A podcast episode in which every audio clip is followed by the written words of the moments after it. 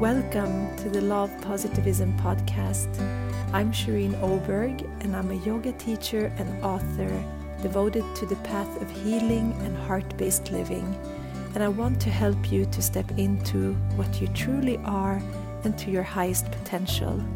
On this podcast, I share with you tools and insights to help you move ever forward on your spiritual and healing path. With guests from all over the world, from different wisdom traditions, I wish to create a web of loving energy that permeates the whole world to create more love and peace. You can connect with me on Instagram, Facebook, and YouTube for more guidance and love. Hello to all you loving beings, and welcome to this week's episode.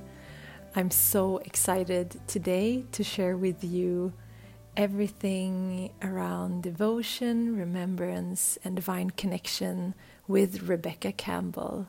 And Rebecca Campbell is a writer, devotional artist who leads activating workshops internationally, giving people an experience of their soul.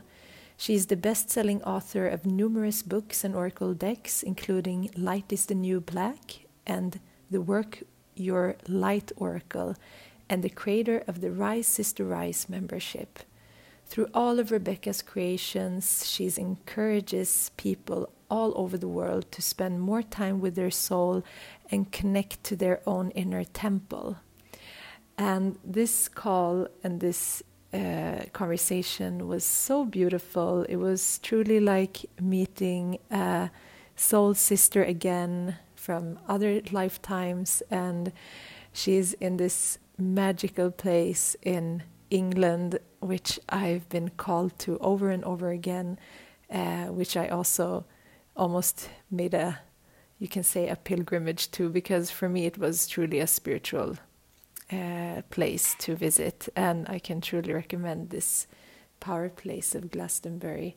And today with Rebecca, I'm sharing everything around these topics around uh, our lineage, ancestry, and reincarnation, and how it's all connected. We talk about um, star seeds, rose healing, and the remembrance of what you truly are. And Rebecca shares her amazing story in everything that she's doing today and how she moved from, from Australia to England and yeah, she's so inspirational. Her oracle card deck is so beautiful, and she has her new book coming out now that you can see in the links in the show notes, and it's called Letters to a Star Seed. It's so beautiful, and I'm really grateful to be sharing this uh, episode with you, and I hope that it helps you on your own journey. And as you know, my book is going to be released right after summer solstice in June, and it's available to pre order. And it's really a book to dive deeper into yourself, your mind, your body, your emotions, your energy, and also your spiritual path and your purpose. So it all goes together. And I think right now it's a lot of things that are happening in our lives and in our in the world that are calling us to live in our truth. So I hope that this book can help as many as possible on their path. And if this is something that you are called to do, you can check it out and also join my community on Instagram and Facebook if you want to take part of daily guidance and yeah, just get more insights into this. And I also really want to thank my uh, sponsors for this show, which is Ace of Air. It's a newly launched beauty and wellness brand committed to products that put people and planet above all. Everything that they do are, is sourced with integrity, sustainably grown, it's kind to animals and the planet, and is backed by research. And their line of clean, vegan, and cruelty free skincare and supplements have been synergistically formulated at the intersection of herbalist wisdom and modern science, focusing on rituals that work from the inside out.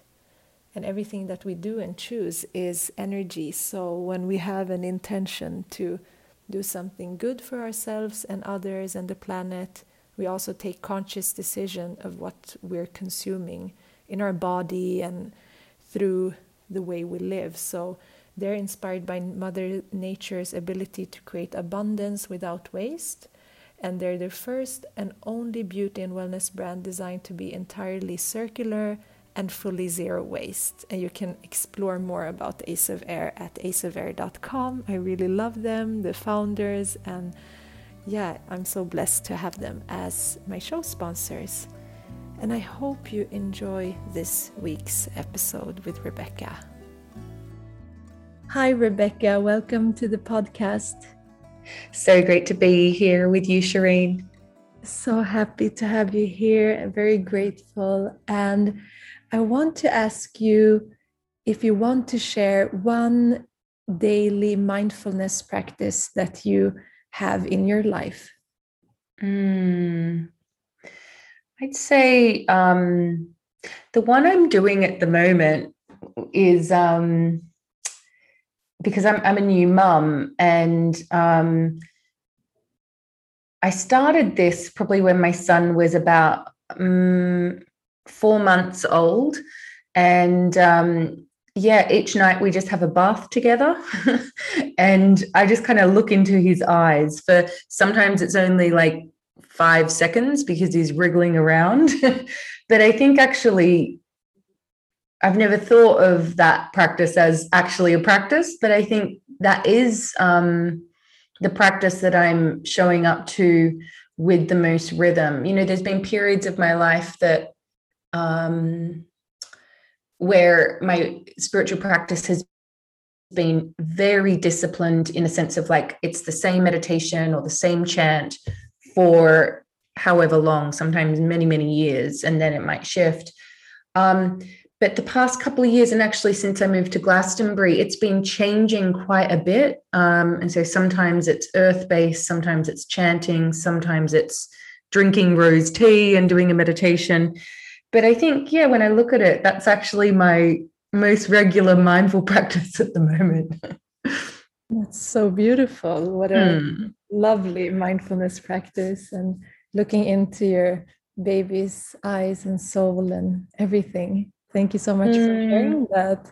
And I hmm. love that you say also that that you've reached a state where you can um, like change and feel into what what you're needing day by day and mm. the, more rigorous practice is good for just getting into it and and starting your practice in a way so that the mind can get used to it but then you can also move beyond that in in in your own mm. life so that's a great great what's your favorite well i for me the the first thing in the morning for me to just land back into my body from being in the astral world during the yeah. it's just to feel my body i can it's not a specific uh, routine or asana practice but it's just like uh, laying down on the mat and starting to stretch the body and connect mm. with the mm. breath to feel like i'm i'm back in my body and then um, right now i have an evening practice with satsang and kirtan and and the mm. meditation of those evenings when i'm home I, I, I join in on that since i just did uh, recently a training. And but the, one of the most important ones are just being going out in nature.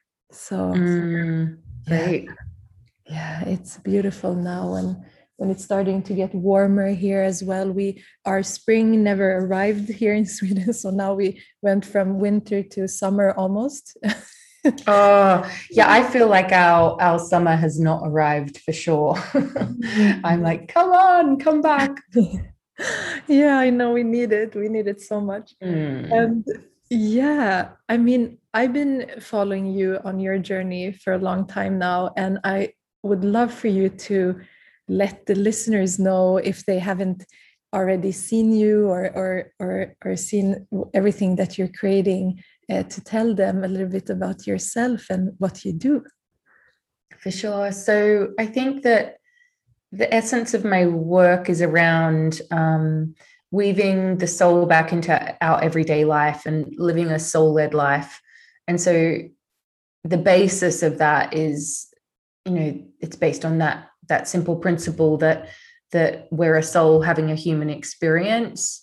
Um, and over the years, um, I've been kind of documenting my journey. Um, I believe that the awakening process never ends, and that um, sometimes it's ecstatic and sometimes it's kind of excruciating, um, and that our whole life is an awakening process. Our whole life is the spiritual journey.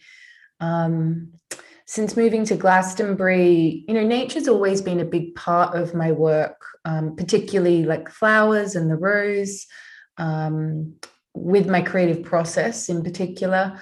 Um, but since moving to Glastonbury, I feel like I've kind of begun diving into the depths of the earth, if that makes sense. And um, yeah, I've just got this sense that really what I've really been focusing on is is how we can kind of bring the two worlds together, like this what we in the West are like the spiritual world and just the normal everyday world. Um, and I think it's really important, particularly now that we bring these two worlds back together. I think all indigenous traditions, and if you track back enough, we're all from indigenous traditions um, they saw the the earth as sacred and holy, all beings as sacred and holy, um, um, and particularly nature and us as being nature rather than going into nature or existing in nature or owning land and all of that.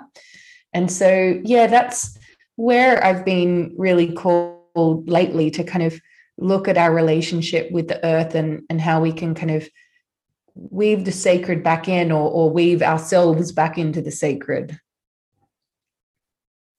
Yeah, in so many beautiful ways. Thank you for sharing that. That's so beautiful. And I wanted to ask you because you came, so certain things uh, brought you to England uh, on your path. And I would love to hear how your this this transformational um, event and an awakening happened in your life when you were young back yeah home. so i think i'd always been fascinated by what i now call the soul but i didn't really have the words for it um, think like many people and maybe a lot listening i just had this um, like this inner call or this yearning to to kind of remember why I came here and just this like deep um, sense of urgency really to kind of do what I came here to do. and um, you know, in my first book, I speak speak about that, and I call that type of person a light worker, someone who like they awaken and they begin to remember why they choose to be here at this point in history. Um, and yeah, when I was in um, high school, like early high school, I had a couple of experiences that definitely like woke me up, um, as in I couldn't explain them, you know. And so then I began learning about the unseen world, learning about um, the journey of the soul, and and all of those things that that I w- definitely was not taught at school. Um, and then, yeah, when I was, um, when I finished school, I, um, instead of going to university, I took a year off and um, took about, I think I had like five jobs. Like, so I was working so hard to just save up to be able to come over to Europe. And when I look back now, I'm I can really see that like something was calling me here. Um, at the time, it wasn't this big conscious thing, but I found myself um, in Ireland and Scotland in particular, and parts of the UK like Glastonbury too. Um, and I look back now and I can see that I was like on this pilgrimage um, to the land of my ancestors. Um, but I, I wasn't conscious to it at the time, but I could feel it. I could feel this connection. And I look back, I'm like, oh my gosh, I was so courageous and definitely led by something beyond. And it's interesting as well, because on that trip, I um I actually went to Sweden twice, which was like not part of my plan at all. I had a friend who had a friend who was um, working in um, Stockholm, and um, yeah, and so just in this trip that I took, which was like uh, I think it was like eight or nine months. I went to I went to Sweden twice, and I've I've found um, out since that um, I do have ancestry, um, like Scandinavian ancestry. And so I wonder if that is part of that. Um, but yeah, then I went back to Australia and um, I did my university, uh, got a job, and did the things that we're all kind of like, like meant to do, you know, work hard and that whole like make it in, in a man's patriarchal world and all of that. I'd always been a really hard worker. I think it's part of it's something I'm working on easing up um, as I grow older.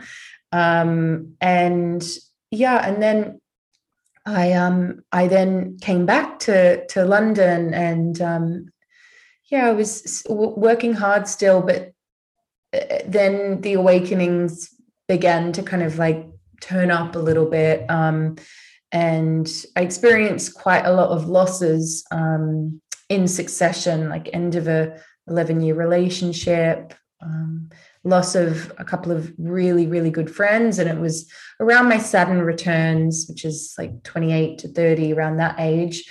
Um, and I just, this passion that I'd always had for learning about the journey of the soul and the unseen world and the, the sacred, um, it, it just began to call me closer to it. And I began realizing that this whole time I'd been kind of scared to lean into it. And I just hadn't seen it as a profession, even though in my visions I had seen myself doing the life that I'm living now, like writing books and all of that. But I just, I couldn't quite work out how the path would unfold. Um, and it was around then that I through that kind of rock bottom period, um, at the end of that, that's when I experienced uh, quite a significant Kundalini Shakti awakening experience.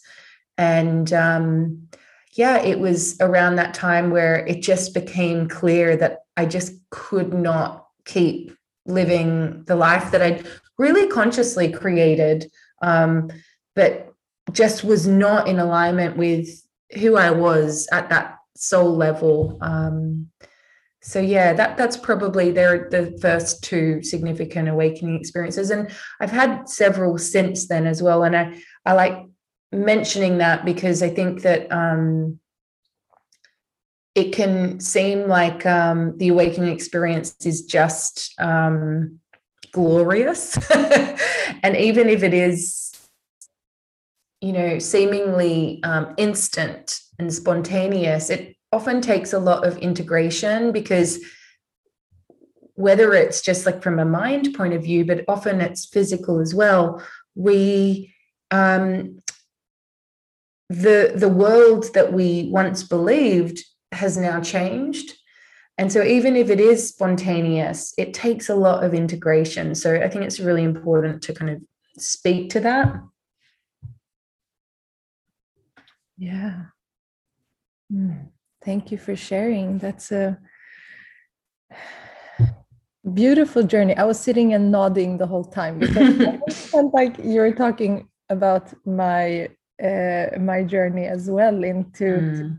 like these different, um, like you said, there's almost like different initiations throughout life that come and that um, lead us on the further on the path. And and i think yeah i've been on my path it's been like with you. I've always i can't remember any time in my life that i wasn't um, in a, on this magical and um, mysterious path. Because I, I remember as a child and definitely as a teenager reading all sorts of books and getting very deep into uh, my own type of spirituality uh, and and certain things initiate us into it like a loss can be a way of initiation as well like that's when we mm. I, I think i that that was the first time i experienced my like other senses beyond the five senses. That's when uh, my grandfather passed away in a different country in, in kurdistan where my heritage is from. And uh, and then the next initiation was actually when i exactly what you talked about when you're in this yeah you do your you you study whatever you think is is great from a society society perspective. And then you go into this masculine world of for me it was like the digital and IT world. And it moved me mm. also to Ireland. So I think a lot of did it. wow. Yeah I lived in Ireland for and I've always felt con- a connection with with uh, Britain and Ireland, and it's it's mm. a magical place on earth to be.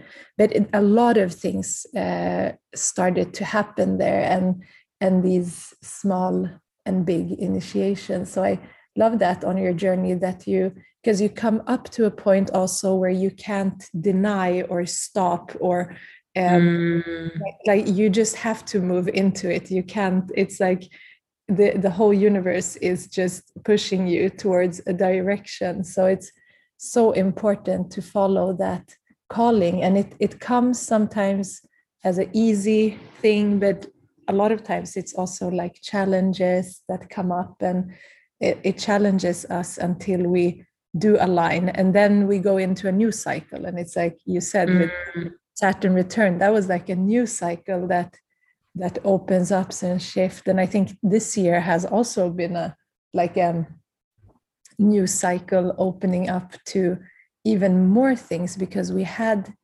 this period of time where we are uh, also being challenged to raise our vibration and to to as a collective. So this uh, this year has probably been like an initiation for all of us in one way or another as well. Mm, it's so true. Yeah. And what what age are you? I'm turning 33 this year in July. 33. Oh, that's a powerful age. Yeah.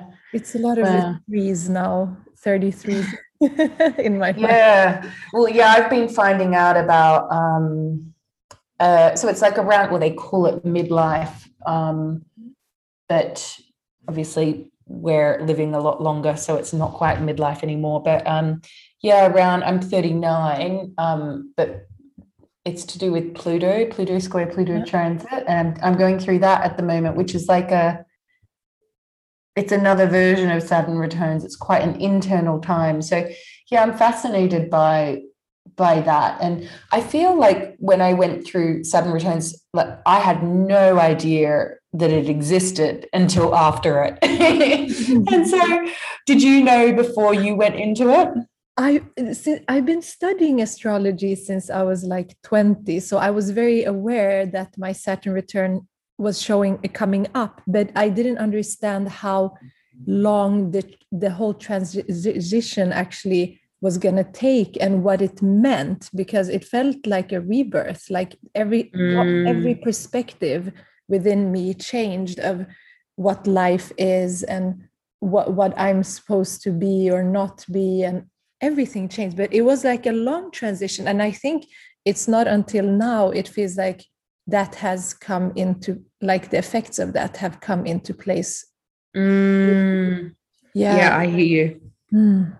so but yeah a lot of people go through it and the, the awareness can be a good thing but also you, there's no way to prepare for, it it's really. so true yeah you know and i think it's the same with um like kundalini shakti awakenings mm-hmm. um i'm going through something at the moment which is very different from anything i've been through before like anytime I've been through that before, it's been more ecstatic. Whereas now it's kind of like bringing up, it's like the Shakti's bringing up everything that is not that. and, um, you know, I was having a conversation with someone the other day. It was actually my doctor who surprised me with his experience of it because I, I, just mentioned it to him. And um, what he said was just so incredible. And he was like, you know, when we go through these, and they are initiations, and whether they're planetary, energetic, whatever they are, um, it's like there's no guidebook to it. It's how it moves through you, and it's helpful to um, know other people who have been through their own version of it and I was, even talking to a, a, girlfriend of mine, reflecting on that conversation with my doctor. And um, what she said is, um, I trust the process you're going through, or, I trust the grace moving through you. Um, and I think that when we spoke about that, and I can see that that's what we are for each other. And I think that's such an important reframe as where each, all of us, on our own spiritual journey, on our own um, invitation into initiation, whatever it is, and there's never the step by step guide, and we can kind of walk each other through it without saying this is the way to do it or this is the way to do it. Um, yeah, that's that's a conversation that's like re- feels really kind of um, fresh within me at the moment that I'm contemplating a lot about. Yeah, that's that's powerful, and the Pluto uh, transit that you're going through is probably also creating it. That's like the dark and the hidden and the psychic and the subconscious and all of that. Mm, and totally. that, right? And then that it's also an aspect of of the yin or the divine feminine as well. Mm-hmm. so true. that.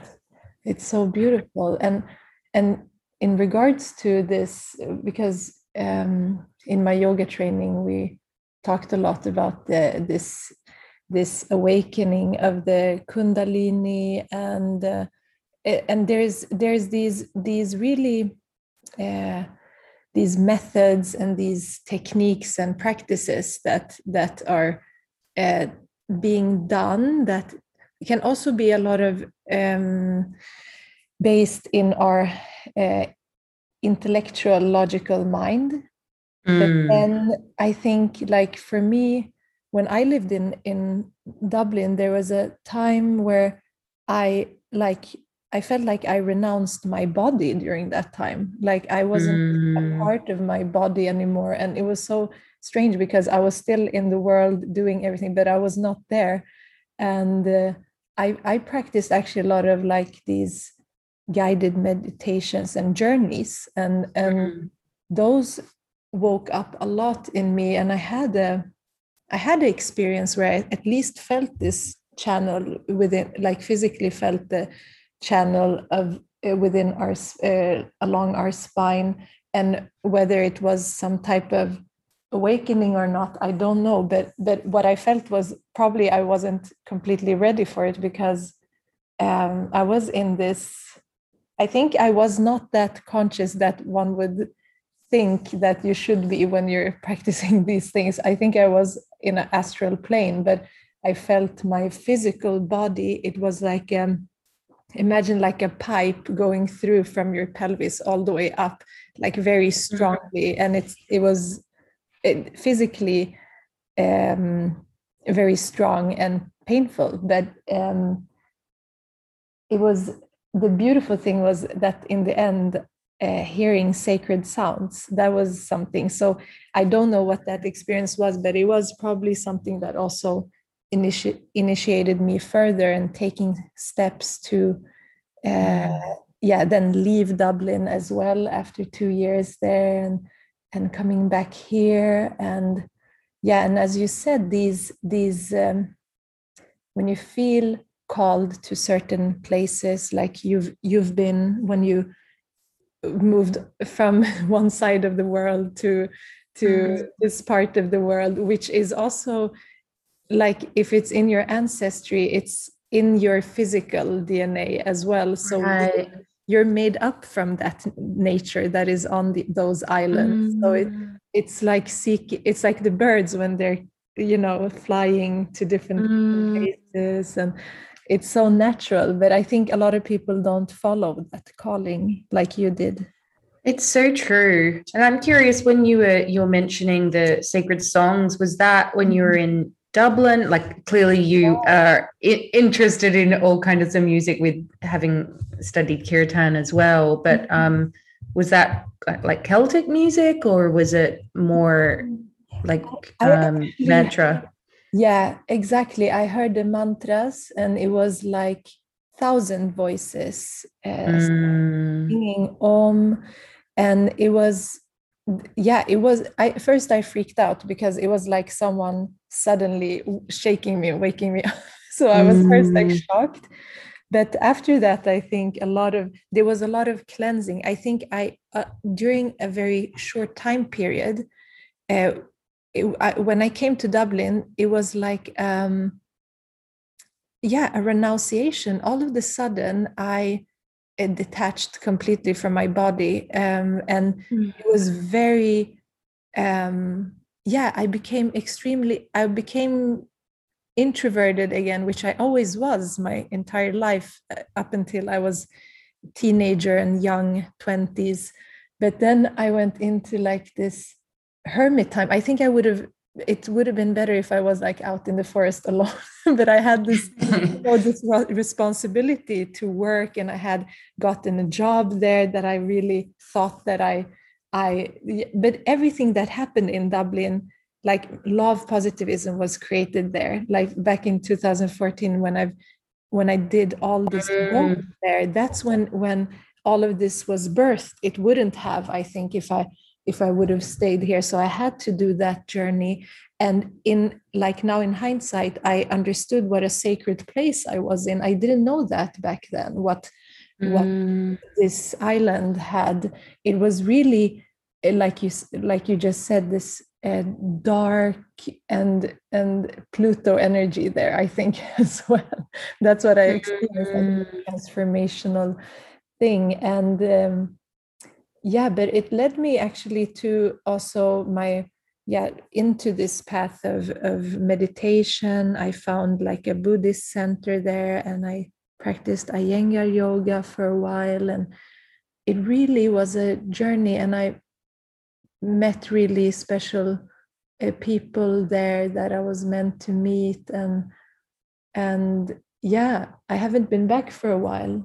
But this this pilgrimage like sometimes we don't know that it, it is a pilgrimage it just you mm-hmm. just go mm-hmm. there you have to go there and then things happen and and that's where the the i think like certain places like also glastonbury where you live is i was i went there really spontaneously i had been thinking it's been calling me i've been having dreams about it but i really just from one day to another, I'm like, okay, now I'm gonna book tickets.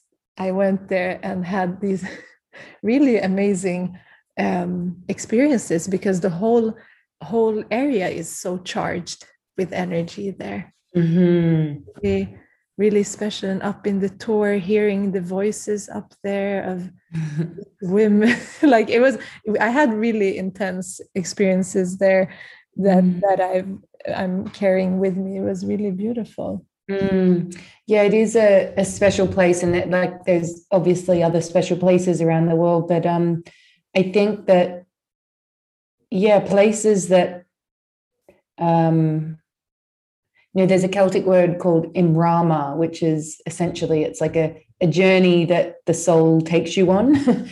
and yeah, Glastonbury for me had been one of those places where it was like my body had been moved there before my mind had realized. And I'm just talking like before I even moved here. I mean, I didn't even plan to move here at all. Um, my husband and I didn't at all, but it it it it just kind of everything came together in order. It's like it just planted us here. Mm. And prior to that, that's how it felt every time I came here. Um, and I had been living in London a while before it was time for me to come here and spend proper time here. Um, and I think that these places, um, and of course, we can connect to them by distance as well. Um, but yeah, these places that that sometimes our body takes us, sometimes our soul takes us. I like I'm I'm fascinated by um, you know, is it is it the body like our ancestry or is it the soul? Like what is it that that that brings us there? And i i personally think it is both. Mm. um and that like for example somewhere like glastonbury um you know i'm working with the rose at the moment. I'm working on a, a rose oracle. And mm what I'm discovering about the rose is that you know it's it's it's a renowned um, healer. You know, we we kind of all know that. We obviously also also know the connection with love and all of that. Mm-hmm. Um, but what I'm discovering about the rose is that it gives us what we need, and I think sacred places do the same thing. And and I think also we can tend to them too, um, and that that different people are called to different places at certain time certain times and and i've seen also like in my visions um that like many of us have been incarnating in all corners of the world um maybe in places that we from a soul perspective weren't um weren't incarnating in before mm. and it's like there's this web being created you know when i when i speak to people um um not on the street but just particularly with my work mm. um i do hear this kind of like echo of of like this kind of um loneliness but I, I don't mean it in the sense of like oh i have no friends loneliness but just this kind of like feeling misplaced. And I think like colonialism and patriarchy is part of that because we've disconnected ourselves from the world. Like we've created a world on top of the world. And I think we are returning to that original world, which is where the sacred is woven into everyday life. Um, but I do also feel like many of us have um, reincarnating in places that where maybe our soul isn't isn't isn't used to for example. What do you think about that? Yeah definitely. Like this um i think that now is the time that we're creating this beautiful grid all mm. over the world and and priestesses from different places and also very wise men and and that we are like you said for example so uh, my heritage is from kurdistan but something brought me here to sweden mm-hmm. and mm-hmm. um, and i feel very for a while I, I, I maybe i didn't feel that connection I, I mean i've been here since i was one but uh, now i'm starting to understand like the magic and learning also about the the the lineage of the healers here that have been in the Nordics uh, previous to to the you know that Christianity came here and and all of that. So I really think that we are now um, there, there must be a reason why we have seen this big migration in the world, but also mm. that we are. I think just as you like you maybe you feel both connected to uh, the place where you were born, but also seeing like when I went to Australia was really special as well, actually, because I had food poisoning there for some mm. reason, but it was because it, I needed to slow down. So something happened. Mm. And then we went to New Zealand, and that's when I felt this healing. But at the same time, I said, but this looks like scotland like this is the it's earth it's the same like it's it's not even uh, we we think about these other places exotic places but in the end everything is so connected like we're mm-hmm. still on this planet in this physical incarnation and uh, i think that we're spread out and and being able also to work like this across um, time and space is so beautiful. Mm, so it's so true. It's so true. And yeah i think that for me, I, I, I grew up in Australia, um, which, of course, if you really look at it, it's like it's the the oldest civilization supposedly in the world is the Indigenous Australians, the Aboriginals, um, and I, I, loved nature there. I loved, um, you know, nature was such a big part of way the way I lived, but I also felt a disconnection. Um, and I look back now and I think it's it's the ancestral roots that I felt disconnected to. Like a, you know, I've just done this incredible course um, on cultural awareness based on the history of Australia, which is very different to the history that I learned about at school. And um, it's heartbreaking what happened. Um, and, you know, of course, we know like we didn't personally do it because it's generations before and it's when consciousness was different. And I think that we're kind of waking up and realizing just how much harm has been done.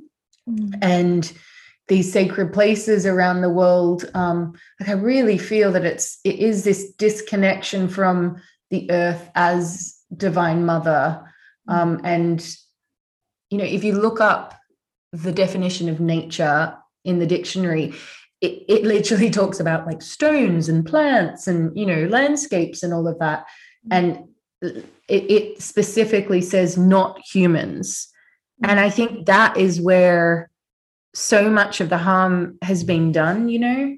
Mm. And um, I think that with myself and it sounds like you are the same way. Um, I've always been kind of like called to these sacred places. Um, and I think that part of that is feeling the connection of ancient people who were living in that harmony like um yeah have you have you spent um much time, or were you, were you born in Kurdistan, or have you spent time there? No, I wasn't. I was born in Prague because my parents had to leave very mm-hmm. early age from Kurdistan, and I feel extremely connected to. I haven't been back yet because it also took many years before it was like safe to travel, yeah.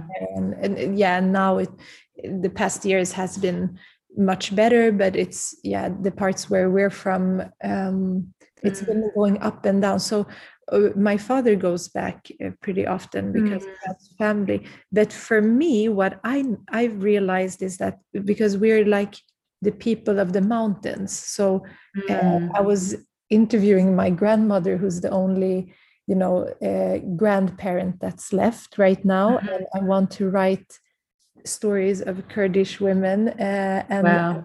yeah, I asked her how it was. She's she's sev- I think she's seventy, no, eighty-five this year. I I can't mm-hmm. even remember because she's like a really fun thirty-year-old. When you talk to her, she's so open and and happy. Wow. she she grew up in a very different society when um, I was interviewing her about her journey as a young girl, and uh, also she told me how if someone got sick, th- there was not there was very little medicines like allopathic mm-hmm. medicine. So they used to go to the mountain and they had a special name for different types of plants there that they used to pick and and i see in my body when it's winter here how my body is, is craving for that warmth and sun mm. and so i mm. feel my genetics even though i've been here all my life and uh, i always what i loved about uh, ireland was that there was mountains right something, something, that i'm really missing here in sweden because it's very flat in this part of sweden mm. i really love to go to places where i see hills and mountains yeah, I feel exactly the same. Wow. Isn't that interesting? So it's like, is perhaps that's cellular, like the cell memory mm. is yeah. rather than, you know, I've been, since I moved to Glastonbury around the same time, I began studying intu- intuitive herbalism. And it, it wasn't specifically like for my work, like not to necessarily get a qualification. It was literally just like, I just, there was this point I was doing lots of workshops and I said to a friend, I'm just like, I just feel like I can't talk about anything right now except for nature and flowers. And i'm like i just i just am not interested. I just don't want to do it. And um so often when you kind of like voice things like that which are like deep in the soul it's like oh that's that's the doorway. And so i began following that path. And it's so interesting because what i'm discovering through doing so is you know like a whole nother world is opening up to me um, but it feels like the world of my ancestors mm. um, and you know i'm learning about like nourishing herbs for example which um, things like nettle and red clover, raspberry red leaf, mm-hmm. dandelions, and obviously the rose is the flower. But learning about all of these herbs and like the nutritional qualities about them and the energetic and intuitive connections that we can have with them. And as I'm learning about them, all of a sudden I'm literally noticing that they're on my doorstep, like as in to the left of my door as as as I walk out of it. And as I'm kind of like collecting the herbs and drying the herbs and infusing the herbs, I think what's kind of been happening is that there's some kind of like cellular memory of my ancestors who did that mm-hmm. um, with these plants and worked with these plants. And there's, it's been incredible. And it's so not what I expected would happen. Um, but I think it's it's really incredible and yeah, I think it's um I think what you shared about almost like like the mountains being in your bones or. I think that's really beautiful. I, I traveled from um, Turkey down to Egypt in 2010. And oh. so we went through parts of Kurdistan, like Syria. Um, we didn't go oh, Iraq or Iran, but I think it was oh. just like, I, I, don't know if those trips are, are possible now um, with where the world's at. Um, but I remember, um, particularly in the borders of of Turkey and Syria, mm. Um, like we went to Aleppo as well. But in in the like the around, I'm not, I can't remember the the the the city we we visited and the town we visited in particular, but I can see it. I can see the land, and I mm. can remember um, what we were told there and you could feel it in your bones and remember the phrase of the seat of civilization and how that land is just so ancient and so um, such a crucial part of humanity's story um, and just like how many incredible just um, ancient relics were just there on the ground on the on the on the on the like right there you you yeah so what an incredible place to be from as well. Oh, yeah, it's so beautiful. I just felt my heart got so warm when you mm. said that and you were in the Kurdish parts because, uh, yeah, I mean, there's been findings of like goddess temples and right. these, like you know from the areas where where we come from a, a, a specific goddess had the first even encounter before I even was aware of the goddess that goddess showed up for me ishtar.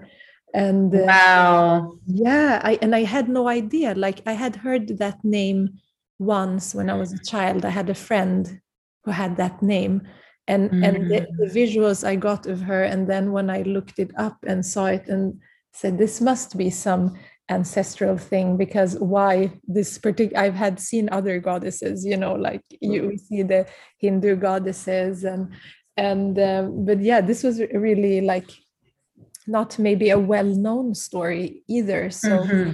so i think that i what when you're talking i'm getting like these mm. it's like you're it's we're we have been probably doing mm-hmm. a lot of the same things because you're talking mm-hmm. about first of all the rose and i have to say that i had um, i gave a healing session today and the rose did come up and the rose really wanted to be part of this person's life in, in her healing journey so I, I just felt that synchronicity when you talked about it and how mm-hmm. how i even gave her a drop drops of tincture, rose. Um, mm.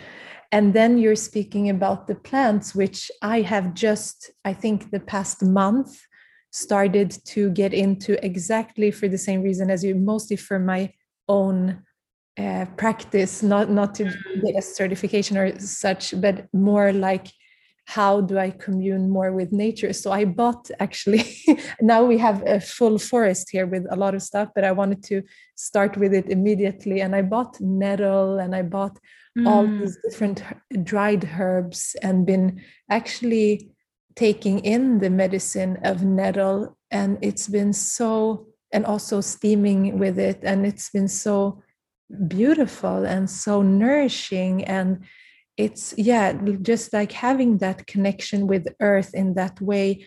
And yeah realizing our body is earth it's it's no separation.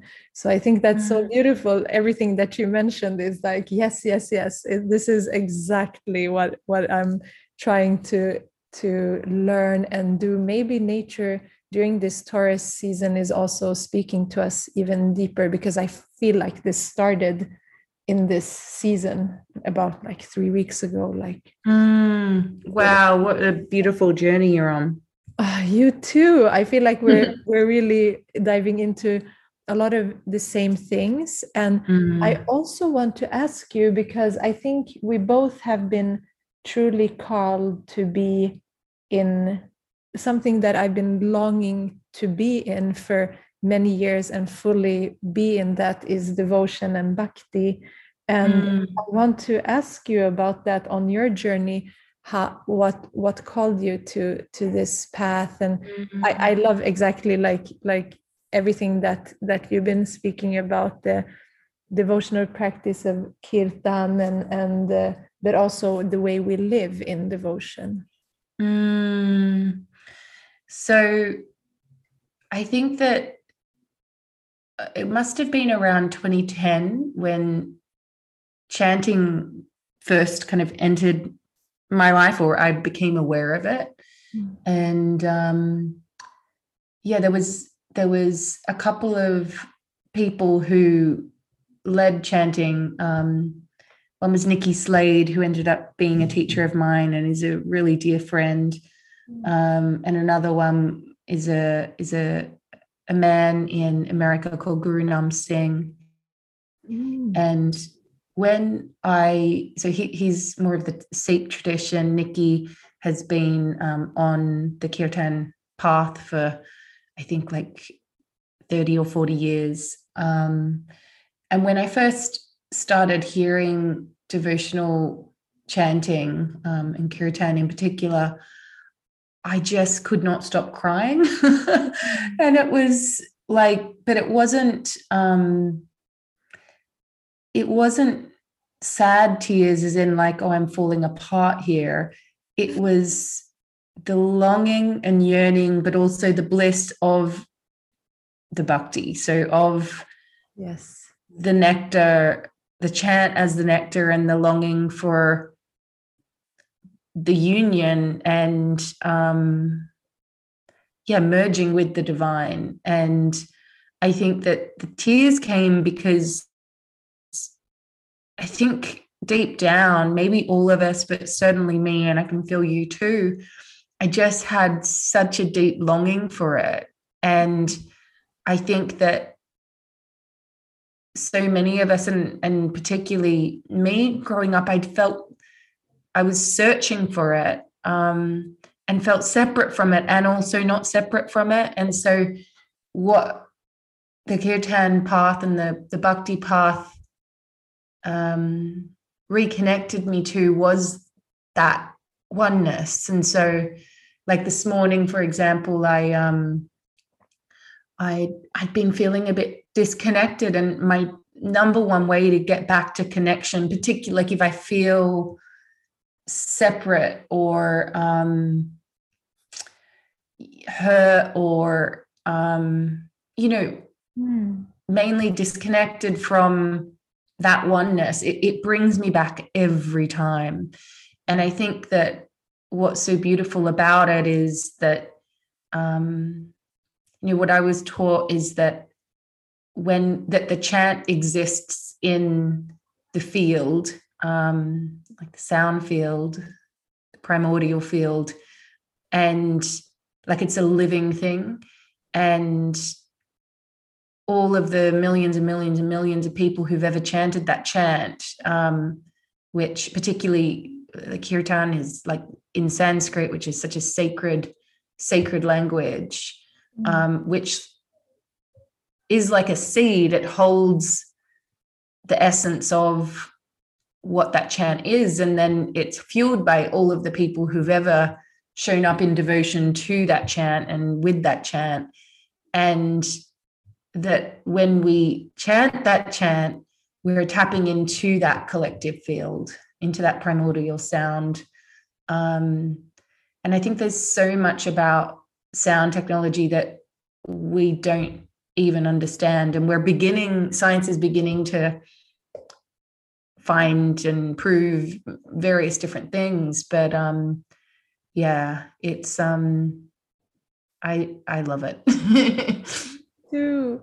Yes i know. That like it's also in the yoga lineage that i'm in is is uh, a part of it is you know bhakti yoga and uh, and that's actually the the they say it's the easiest way to self-realization and the community mm. with the divine and awakening because it goes from the heart and mm.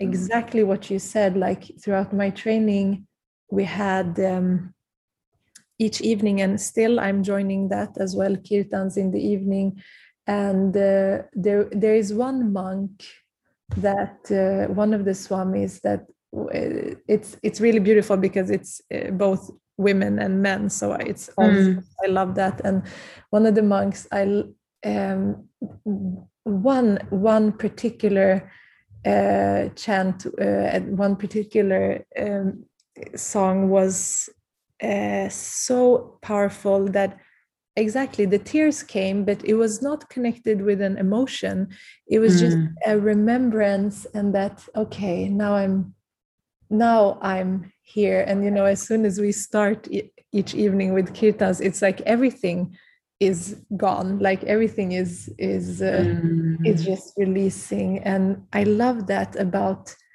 um like if we really want to be in some form of devotion like you said these sounds and when we're also singing the names of the deities mm. that is mm. the physical embodiment of that energy and that deity if we we can we can chant to whatever ishvara uh, whatever um, form of the divine that we want but when we're doing it we're really creating it in a physical and um, mm. tangible way i love that and i love how you explained yeah with with your training and how it's like when the chant has its way with you, it just comes out of nowhere. And I think, particularly when we're training intensely with it or we're on the beginning of our journey with it, and it continues, of course.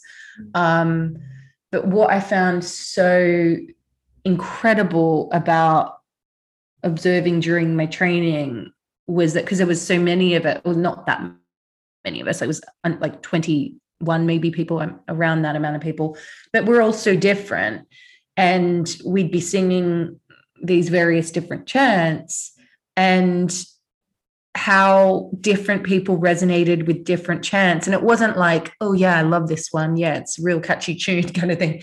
It was this, it, like, it had to be soul because, you know, you'd be listening to a chant and some people would be, and, and singing with the chant, and some people would be unaffected, like that, you know, it's great, enjoying it, feeling it.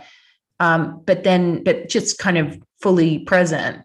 Whereas there'll be a couple of people in different corners of the room who just get taken by the chant and, you know, in great waves of grief come through as a wholly beautiful relief and waves of bliss with someone else. And I just thought that was so interesting, just like seeing the chant like a wave in the room. Did you experience anything like that? Yeah, definitely. And it's, I love like the live kirtans when we're sitting mm. together and th- there's the, it becomes so warm within that circle and the mm. energy building and this this mantra uh, or this this um, this one particular that really I don't know why it, it really affected me. So it's this Narayana, Narayana, Jaya Govinda Hare Narayana. It's so it, it was like it just went so deep and and I was like, you know, it, it, and also my teachers and and uh, one of the monks said that sometimes when we do get that specific effect of a mantra, uh, uh, specific effect of this this singing, it's that we have uh, probably a past life connection to that specific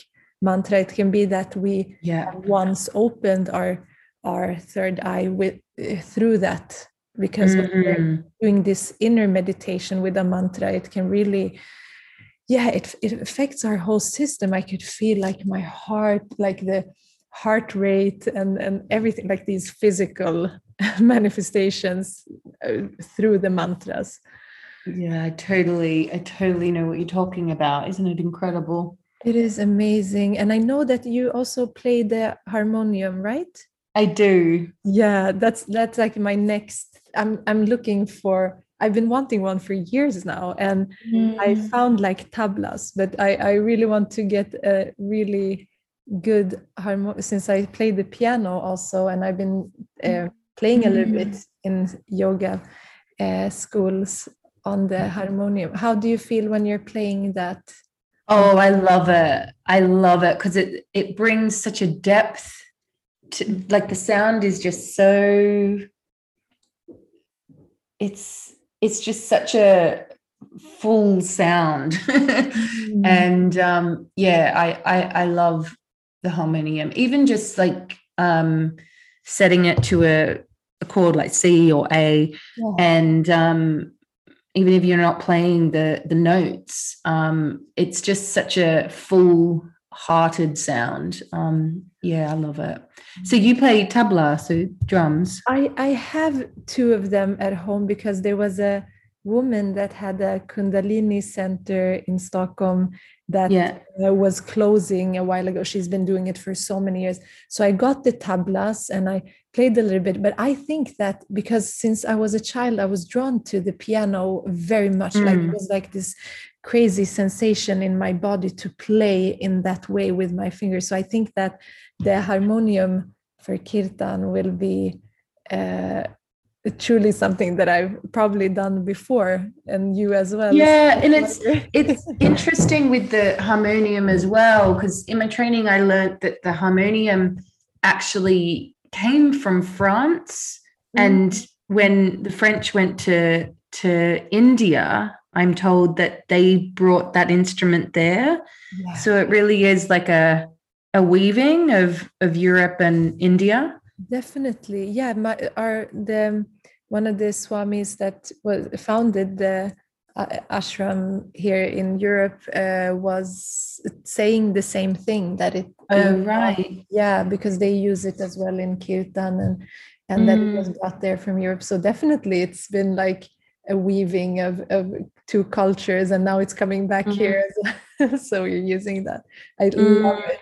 it's so beautiful and the different uh, instruments together tabla and, and the harmonium together is so beautiful it's like the perfect balance mm, the perfect lovely and i just want to ask you because um, when we look at these when we learn about these different mythologies and deities and all of this and your journey to egypt uh, which also has been something that I've been wanting to do. I've seen, mm. seen it in my visions, and I grew up with uh, my aunt uh, that, uh, like, growing up and seeing images of Egypt because they used to travel there a lot in the, think, the 90s, and mm. yeah, since they we have.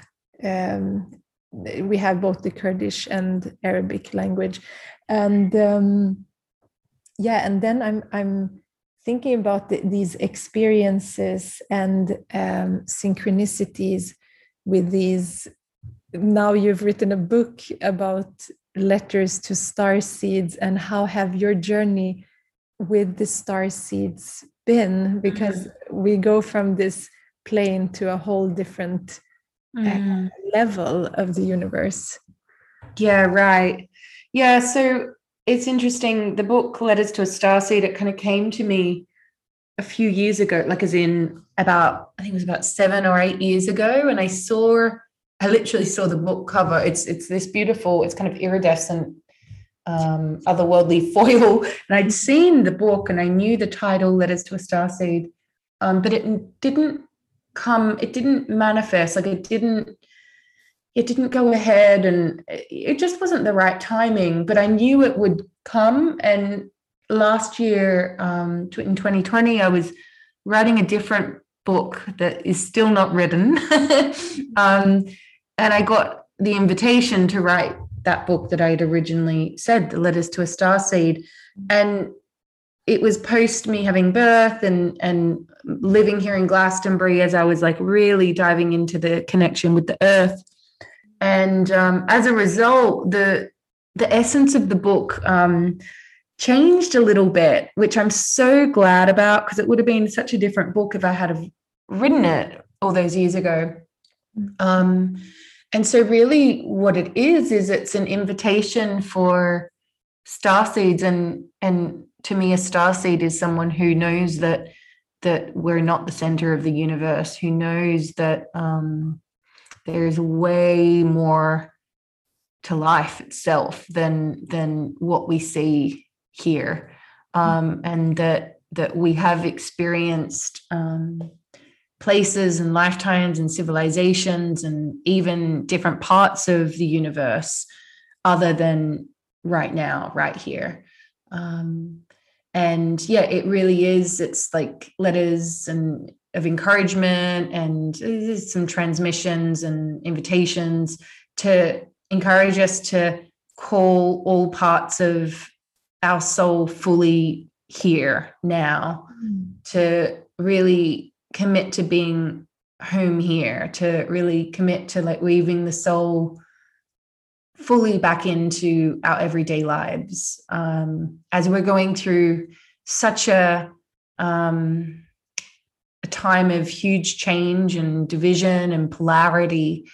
Um, I think that particularly in the spiritual world, it's so important for us to weave these two worlds back together. Because um, I think that those of us who are sensitive, who are resonate with like being an old soul, for example, um, who maybe have this like yearning or longing for the union, um, it's so important for us to find ways to really integrate it into our everyday life and and to acknowledge like um, marion woodman um, her work spoke of this which is based on jung um, mm-hmm. carl jung where he spoke about the tension of the opposites like polarity essentially and like how important it is to be able to hold both together and i think that's what is happening in these times that we're living in now which you know it's between myth and story and like we're creating we have the opportunity and we always have as well um, but with such a, a big um, waking waking up invitation happening all around the world. Um, we have this opportunity to collectively realize that we have the the invitation and power to create a new myth and story for humanity. Mm. yeah that's so beautiful. And there's so much to discover. Did you have any have you had any dreams or visions of other worlds as well? Mm, yeah i definitely have um, in my oracle decks that's kind of why i started creating oracle decks um, because i just had so many of these visions in my mind that i just wanted to kind of turn into actual art and actual um, visuals you know? Um, so a lot of them are um, are in my oracles. Um, one particular place, Mintaka, which is part of mm-hmm. Orion. Um, yeah, those cards. I, I, have such a memory of them, and then of course there's other ones that um, they're in that are in there as well. But yeah, I feel like I I, I do have these like memories imprinted in me. And in, in the Star Seed Oracle, there's a a card which is the card that we started with. Um, uh, and I had such a clear vision of it. It was, um, and it's based on, and I've written about this in Letters to a Starseed and Light Is the New Black. Um, mm-hmm. Of this, I experienced it in a past life regression where I was taken back to the moment before my birth, where mm. I was kind of given the choice of where to incarnate, what body, what family, all of that, as well as receiving what I call like a collective mission. And my understanding of a collective mission is like, you know, I'm sure you and I have a joint collective mission, for example. Um, and I remember w- looking through this kind of like watery, um, it's almost like this this body of water through to the earth. Um, and yeah, so that that card is visualized as the I remember card. And then the fall into my arms card was actually a initiatory experience I had during my Kirtan training where I was like taken into the center of the earth, into the arms of the great mother. And I saw the souls coming in through the left and leaving through the right, like a breath, like this life is just like a breath in the moment. And began singing in um, these different ancient languages that I did not know, which is, not a normal occurrence for me. Um, but it's all the great mother holding, the great mother holding all of us. And, you know, my experience of that was that um, she was kind of taking us into her arms and and saying, I know that life on earth can be difficult and you know there's a sweetness and the the difficulty, the ecstasy, and the agony, and um, that like no one's immune to that. Um, it was that's the greatest healing experience of my life. That that vision of of that. Um, I, I'm looking at some artwork that I've been working on with a new artist I'm working with, um, where I'm literally it's the exact same um, initiatory experience, the vision that I had, where, where there's probably three different bits of art based on that. So my intention is that it always like that the the that the oracle cards like hold the energetic experience which is like such a big thing like and you you'd love this the the artist i'm working with i'll do like a a mood board and then I'll do a video brief explaining it and obviously then the words that go with it. Um, but I've begun just the past couple of weeks, like sending her chants or sounds that come through. And so it's almost like packaging it up with the voice, the sound current, which is that's something new. I've not done that before. Um, and she's great. She um she can hear it and and so she's playing it while she's creating it and it's such a mm. cool cool part of the creative process that has just emerged. I love it. I know you'll love that. Oh wow. Yeah. Wow. Yeah. So taking the sound and creating something visual like it's like like one layer at a time and then making it like your your cards are beyond like when when you're talking about it and the the visions and the insights that you get the remembrance and the divine mother everything is like like sinking into my body as you're speaking. And and yeah your cards are so like i you know when you look at them you want to dive in and back into that space because really like these. Yeah and actually a lot of a lot of the visuals that you have i've also seen like really? world yeah like these waters and these like the elements that you're using. It's really such a beautiful and magical place to to see and and and remember. So yeah mm. that's amazing. Everything that you do is so mm. beautiful. And yeah just those visuals uh, are also like sparks of remembrance and and uh, awakenings initiations. Mm, thank yeah, you. I love that. And is there anything that you want to share besides all of this? Is there anything that you're doing right now that you want to uh, share with the listeners? Oh, well, I guess my my new book, Letters to a Star Seed, is mm-hmm. out. Um, and so that's available my website, which is rebeccacampbell.me. Mm. Um, and yeah, I think that's about it. yeah. Okay, so I will uh, share the links as well in the Thank show you. notes. This conversation was so beautiful. It was like mm. uh, talking to a sister that I haven't mm. met for a long time. So I feel uh, the same. Yeah, I'm so grateful that you took your time. Thank you so so much, and thank you so much, Shireen. Love to you. Thank you, loving beings, for being here and sharing this time with me and my guests and creating this beautiful web in the world of love and upliftment so that we can create a more positive and peaceful world. And if you're inspired by this episode and you want to connect with Rebecca and her work, you can check her out at rebeccacampbell.me and also Rebecca Campbell on Instagram and Facebook. And in the show notes, you also have the links to her website and also letters to a starseed if you want to check it out. So, thank you for being here. Let's take a deep inhalation in through the nose, breathing in that new and loving energy into your body. And on the exhalation, release, ground down, and have a blessed and beautiful day. Om Shanti.